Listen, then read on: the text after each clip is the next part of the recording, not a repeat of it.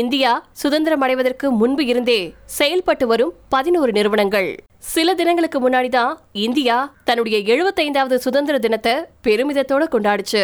உலகின் ஏழாவது மிகப்பெரிய நிலப்பரப்பு கொண்ட நாடு, மக்கள் தொகை எண்ணிக்கை அடிப்படையில இரண்டாவது பெரிய நாடு, உலகின் ஐந்தாவது மிகப்பெரிய பொருளாதாரம், இப்படி பல சிறப்புகளை கொண்ட இதே இந்தியாவில தான் பல தனியார் நிறுவனங்கள் சுதந்திரத்துக்கு முன்னாடி இருந்தே இந்தியாவுக்காகவும் இந்திய பொருளாதார வளர்ச்சிக்காகவும் உழைச்சிட்டு வந்துட்டு இருக்கு. அப்படி சுதந்திரத்துக்கு முன்னாடி இருந்தே இந்தியாவிற்காக உழைச்சிட்டு இருக்கக்கூடிய சில டாப் நிறுவனங்களின் பட்டியல் உங்களுக்காக. டாடா குழுமம் ஆயிரத்தி எட்நூத்தி அறுபத்தி எட்டு. ஜாம்ஷெட்ஜி நுசர்வான்சி டாடா அப்படிங்கிற ஒரு தனி மனிதர் ஆயிரத்தி எட்நூத்தி அறுபத்தி எட்டாவது ஆண்டு டாடா குழுமத்தை தொடங்கினாரு. கிட்டத்தட்ட நூத்தி ஐம்பது வருஷத்தை கடந்ததுக்கு அப்புறம் கூட இன்னைக்கு வரைக்கும் டாடா குழுமம் தான் கொண்ட கொள்கையில கொஞ்சம் கூட பின்வாங்கல. இந்தியாவையும் இந்திய பொருளாதாரத்தையும் முன்னேற்றணும், இந்தியர்கள் அறிவியல் உலகில சிறந்து விளங்கணும், தொழில் மூலமும் பொருளாதாரங்கள் மூலமும் பணம் ஈட்டு குழுமம் இந்திய சமூகத்திற்கு தேவையான அனைத்து வசதிகளையும் செய்து கொடுக்கணும் அப்படின்னு எல்லாத்தையும் செஞ்சுட்டு இருக்கு. ஒரு தனியார் ட்ரேடிங் நிறுவனமாக தொடங்கப்பட்ட டாடா குழுமம் பின்னால இந்தியாவில் முதல் சொகுசு ஹோட்டலான தாஜை கட்டுச்சு. அதுக்கப்புறமா இரும்பு தொழிற்சாலைகளை கட்டமைச்சிச்சு. அதுக்கப்புறமா ஆட்டோமொபைல் துறையில கால் எடுத்து வச்சுச்சு. இப்படியே மெல்ல மெல்ல ரசாயனங்கள் தொடங்கி ஏவியேஷன், விமான போக்குவரத்து வரைக்கும் எல்லா துறைகளிலும் தன்னுடைய கிளைகளை பரப்புச்சு. இன்னைக்கு வரைக்கும் டாடா குழுமம் அது ஈட்டக்கூடிய லாபத்தொகையை திரும்பவும் இந்த சமூகத்திற்கு மருத்துவ வசதிகள், கல்வி உதவித்தொகை, இப்படி பல நலத்திட்டங்களுக்கும் செலவழிச்சிட்டு வந்துட்டு இருக்கு. ரத்தன் டாடா உட்பட டாடா குழுமத்தை சேர்ந்த யாருமே உலக பில்லியனியர்கள் பட்டியலில் இடம் பிடிக்கிறதில்ல அப்படிங்கிறது இங்கு குறிப்பிடத்தக்கது. டாபர் ஆயிரத்தி எட்நூத்தி எண்பத்தி நாலு.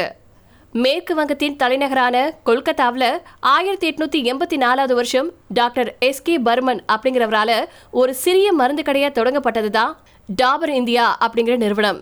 இன்னைக்கு இந்தியாவின் மிகப்பெரிய எஃப்எம்சிஜி நிறுவனங்கள்ல ஒன்றா தன்னை நிலைப்படுத்தி கொண்டிருக்கு. இந்தியாவின் டாப் எஃப்எம்சிஜி நிறுவனங்கள் பட்டியல்ல டாபர் இந்தியாவுக்கு நாலாவது இடம். டாபர் இந்தியா நிறுவனம் உலகில் சுமார் ஐந்து நாடுகள்ல செயல்பட்டு வந்துட்டு இருக்கு.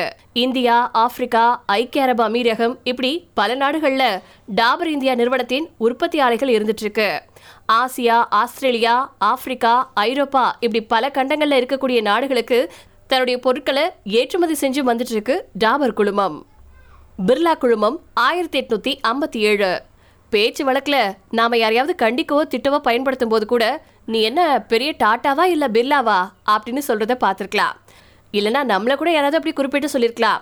அந்த அளவுக்கு டாடா மற்றும் பிர்லா ஆகிய ரெண்டு குடும்பங்களுக்கும் கிட்டத்தட்ட ஒரே காலத்துல இந்தியாவில் தொழில் செய்ய தொடங்கி இன்னைக்கு வரைக்கும் தங்களை இந்திய தொழில்துறையில வலுவா நிலைநிறுத்தி கொண்டிருக்கு இந்த குழுமம். ஷிவ் நாராயண் பிர்லா அப்படிங்கிறவரால ஆயிரத்தி எட்நூத்தி ஐம்பத்தி ஏழாவது வருஷம் ஒரு பருத்தி ட்ரேடிங் நிறுவனமா தொடங்கப்பட்ட பிர்லா குழுமம் பின்னால சுதந்திர போராட்டத்துல மிக தீவிரமா ஈடுபட்டு வந்த கன்ஷியாம் தாஸ் பிர்லா அப்படிங்கிறவரால மிகப்பெரிய அளவுல விரிவாக்கப்பட்டுச்சு.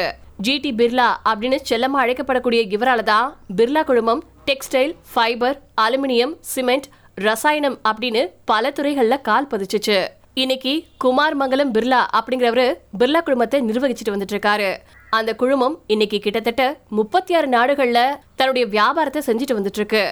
பிர்லா குழுமத்தின் மொத்த வருவாயில சுமாரா ஐம்பது சதவீத வருவாய் வெளிநாடுகள்ல இருந்து வந்துட்டு இருக்கு. பிரிட்டானியா இண்டஸ்ட்ரீஸ் ஆயிரத்தி எட்நூத்தி தொண்ணூத்தி ரெண்டு. இந்த பேரை கேட்டதுமே இது ஒரு பிரிட்டன் நிறுவனம் அப்படின்னு பல பேர் நினைக்கிறதுக்கு வாய்ப்பு இருக்கு. ஆனா உண்மையாவே இது ஒரு இந்திய நிறுவனம். ஆயிரத்தி எட்நூத்தி தொண்ணூத்தி ரெண்டுல கொல்கத்தாவை தலைமையிடமா கொண்டு நிறுவப்பட்ட இந்த நிறுவனம் இன்னைக்கு வரைக்கும் அதனுடைய பிரமாதமான பிஸ்கட்டுகளுக்காக நினைவு கூறப்படுது. இன்னைக்கு இந்தியர்களின் தேநீர் நேரங்களை பிரிட்டானியாவின் பிஸ்கெட்டுகள் அழகாக்கிட்டு இருக்கு. இன்னைக்கு சென்னை, மும்பை, டெல்லி, கொல்கத்தா, உத்தரகாண்ட் போன்ற பல இடங்கள்ல தன்னுடைய பிஸ்கெட் உற்பத்தி தொழிற்சாலைகளை நிறுவிருக்கு பிரிட்டானியா. கோத்ரேஜ் ஆயிரத்தி எட்நூத்தி தொண்ணூத்தி ஏழு. ஒரு சாதாரண பூட்டு நிறுவனமா ஆயிரத்தி எட்நூத்தி தொண்ணூத்தி ஏழாவது வருஷம் தொடங்கப்பட்ட இந்த நிறுவனம் இன்னைக்கு பீரோ, ரியல் எஸ்டேட், வீட்டுக்கு தேவையான மின்சாதன பொருட்கள் மற்றும் பர்னிச்சர்கள், கன்சியூமர் ஹூட்ஸ், விவசாய பொருட்கள், இப்படி பல தளங்கள்ல தன்னுடைய வியாபாரத்தை விரிவாக்கியிருக்கு. நீல் கிரீஸ் ஆயிரத்தி தொள்ளாயிரத்தி அஞ்சு.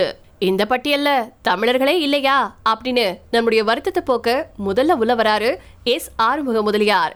ஆயிரத்தி தொள்ளாயிரத்தி அஞ்சாவது வருஷம் ஆறுமுகம் அப்படிங்கிறவரு தென்னிந்தியாவில நீல்கிரீஸ் அப்படிங்கிற பேர்ல ஒரு கடையை தொடங்கினாரு. முதல்ல வெண்ணெய் மாதிரியான பால் பொருட்களை மட்டுமே விற்க தொடங்கப்பட்ட இந்த கடை பிற்காலத்துல மளிகை சாமான் உட்பட பல்வேறு பொருட்களையும் விற்க தொடங்கினாங்க. இன்னைக்கு தமிழ்நாட்டை தாண்டி தென்னிந்தியா முழுக்கவே பல கிளைகளை பரப்பியிருக்காங்க. ரெண்டாயிரத்தி ஏழு ரெண்டாயிரத்தி எட்டு காலகட்டத்தில் ஒரு பிரிட்டன் நிறுவனம் நீல்கிரிஸ் நிறுவனத்தில் ஐம்பத்தி ஒரு சதவீத பங்குகளை வாங்குச்சு. அதுக்கப்புறமா ரெண்டாயிரத்தி பதினாலாவது வருஷம் ஃபியூச்சர் குழுமம் அந்த பிரிட்டன் நிறுவனத்தையே வாங்குச்சு. தற்போது ஃபியூச்சர் ரிடைல் தற்போது ஃபியூச்சர் ரிடைல் நிறுவனம் தான் நீல்கிரிஸ் நிறுவனத்தின் தாய் நிறுவனமாக இருந்துட்டு இருக்கு. ரூ ஆப்சா ஆயிரத்தி தொள்ளாயிரத்தி ஏழு. தென்னிந்தியர்களுக்கு ரூ ஆப்சா அப்படிங்கிறது அத்தனை பிரபலம் இல்லாத ஒன்றா இருக்கலாம். ஆனால் வட இந்தியாவில் இன்னைக்கு வரைக்கும் ரூ ஆப்சா ஒரு பிரபலமான சர்பத் பானம். ஆயிரத்தி தொள்ளாயிரத்தி ஏழாவது வருஷம் ஹக்கீம் அப்துல் மஜித் அப்படிங்கிறவரால் டெல்லியில் தொடங்கப்பட்ட நிறுவனம் தான் ஹம்தார். பின்னால ஹந்தாரது நிறுவனம் ரூ ஆப்சா ஆச்சு. இந்தியா பாகிஸ்தான் பிரிவினையின் போது ஹக்கீம் அப்துல் மஜித் குடும்பம் ரெண்டாக பிரிஞ்சிச்சு. இந்தியாவிலேயே தங்கி குடும்பம் ஹம்தார்த் அப்படிங்கிற நிறுவனத்தின் பெயரை மாற்றி ரூ ஆப்சா அப்படிங்கிற பேர்ல இந்த பானத்தை விற்க தொடங்கினாங்க. பாகிஸ்தானுக்கு குடிபெயர்ந்த குடும்பம் ஹம்தார்த் லெபார்டரிஸ் அப்படிங்கிற பேர்ல பாகிஸ்தான்ல ஒரு நிறுவனத்தை தொடங்குச்சு.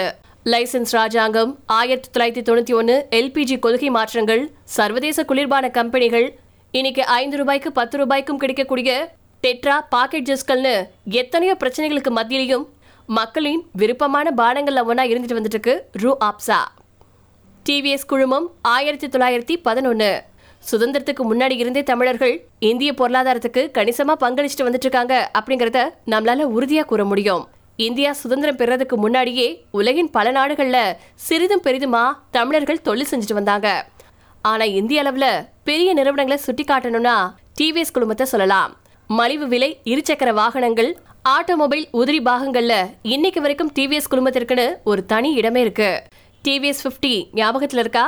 அப்படிப்பட்ட மொபைல் என்று அழைக்கப்படக்கூடிய இருசக்கர வாகனங்களை இன்னைக்கு வரைக்கும் டிவிஎஸ் தான் தயாரிச்சுட்டு வந்துட்டு இருக்காங்க. டிவிஎஸ் எக்ஸல் அதற்கு ஒரு சிறந்த உதாரணம். பார்லே ஆயிரத்தி தொள்ளாயிரத்தி இருபத்தி ஒன்பது. இந்தியாவின் இருபதாம் நூற்றாண்டின் தொடக்க காலத்தில் இருந்தே சுதந்திர தாகம் அதிகரிக்க தொடங்குச்சு. ஆயிரத்தி தொள்ளாயிரத்தி இருபதுகள் மற்றும் முப்பதுகள்ல இந்தியா முழுக்க ஸ்வராஜ்யம், சுதேசி போன்ற தத்துவங்களும் கருத்தியல்களும் தீவிரமா பரவ தொடங்குச்சு. சாதாரண மக்கள் கூட உணர்வு பூர்வமா சுதந்திர போராட்டத்துல பங்கெடுக்க தொடங்கினாங்க. குறைஞ்சபட்சம் இந்திய சுதந்திர போராட்டத்துக்கு தங்களுடைய ஆதரவை மறைமுகமா காட்ட தொடங்கியிருந்தாங்க. மோகன்லால் தயாள் அப்படிங்கிறவரு ஆயிரத்தி தொள்ளாயிரத்தி இருபதுகள்ல ஜெர்மனிக்கு போய் இனிப்பு உணவு தயாரிக்கும் கலைகளையும் எந்திரங்களையும் இறக்குமதி செஞ்சாரு. அப்படி ஆயிரத்தி தொள்ளாயிரத்தி இருபத்தி ஒன்பதாவது வருஷம் மோகன்லால் தயாள் அப்படிங்கிறவரு மும்பையில பார்லே அப்படிங்கிற பகுதியில ஒரு இனிப்பு தயாரிப்பகத்தை விலைக்கு வாங்கினாரு.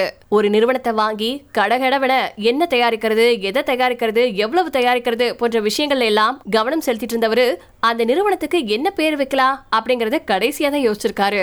தங்களுடைய உற்பத்தியகம் இருக்கக்கூடிய இடமான பார்லேவையே தங்களுடைய நிறுவனத்தின் பேரா வச்சுக்கிட்டாரு. முதன் முதல்ல ஒரு ஆரஞ்சு மிட்டாயை தயாரிச்ச பார்லே நிறுவனம் அது இந்திய சந்தையில சக்க போடு போட மற்ற நிறுவனங்களும் அவங்கள பின்தொடர்ந்தாங்க. இதே நிறுவனம் தான் பின்னால இந்தியாவிலேயே மிக அதிகமாக விற்கப்படக்கூடிய பார்லேஜி அப்படிங்கிற தன்னுடைய பிஸ்கெட்டையும் தயாரிச்சிச்சு. இன்னைக்கு இந்திய அளவில் மிகப்பெரிய பிஸ்கெட் நிறுவனங்கள்ல பார்லேவுக்கு ஒரு முக்கிய இடம் உண்டு. சிப்லா ஆயிரத்தி தொள்ளாயிரத்தி முப்பத்தி அஞ்சாவது வருஷம் ஆயிரத்தி தொள்ளாயிரத்தி முப்பத்தி அஞ்சாவது வருஷத்துல டாக்டர் கே ஏ ஹமித் அப்படிங்கிறவரால இந்தியாவின் மிகப்பெரிய ஃபார்மா நிறுவனங்கள்ல ஒன்றா சிப்லா தொடங்கப்பட்டுச்சு. மருந்துகளை தயாரிக்க தேவையான முக்கிய ரசாயனங்களை தயாரிச்சு கொண்டிருந்த இந்த நிறுவனம் ஆயிரத்தி தொள்ளாயிரத்தி நாற்பத்தி நாலாவது வருஷம் உலக தரத்துல பரிசோதனை கூடங்கள் மற்றும் உற்பத்தி ஆலைகளை மும்பையில நிறுவிச்சு. இன்னைக்கு உலகத்திலேயே கிட்டத்தட்ட நூறு நாடுகளுக்கு மேல தங்களுடைய மருந்துகளை விற்பனை செஞ்சுட்டு வந்துட்டு இருக்கு சிப்லா நிறுவனம். மஹிந்திரா குரூப் ஆயிரத்தி தொள்ளாயிரத்தி நாற்பத்தி அஞ்சு. ஜக்தீஷ் சந்திர மஹிந்திரா, கைலாஷ் சந்திர மஹிந்திரா, மாலிக் குலாம் முகமது அப்படின்னு மூணு பேர் சேர்ந்து இந்தியாவில் ஆயிரத்தி தொள்ளாயிரத்தி நாற்பத்தி அஞ்சாவது வருஷம் தொடங்கப்பட்ட நிறுவனம் தான் மஹிந்திரா. இருசக்கர வாகனங்கள், நான்கு சக்கர வாகனங்கள், டிராக்டர்கள், சைக்கிள் இப்படி பல வாகனம் சார்ந்த நிறுவனங்களை மஹிந்திரா நடத்திட்டு வந்துட்டு இருக்கு. தற்போது ஆனந்த் மஹிந்திரா இதன் தலைவராக பொறுப்பில் இருந்துட்டு இருக்காரு.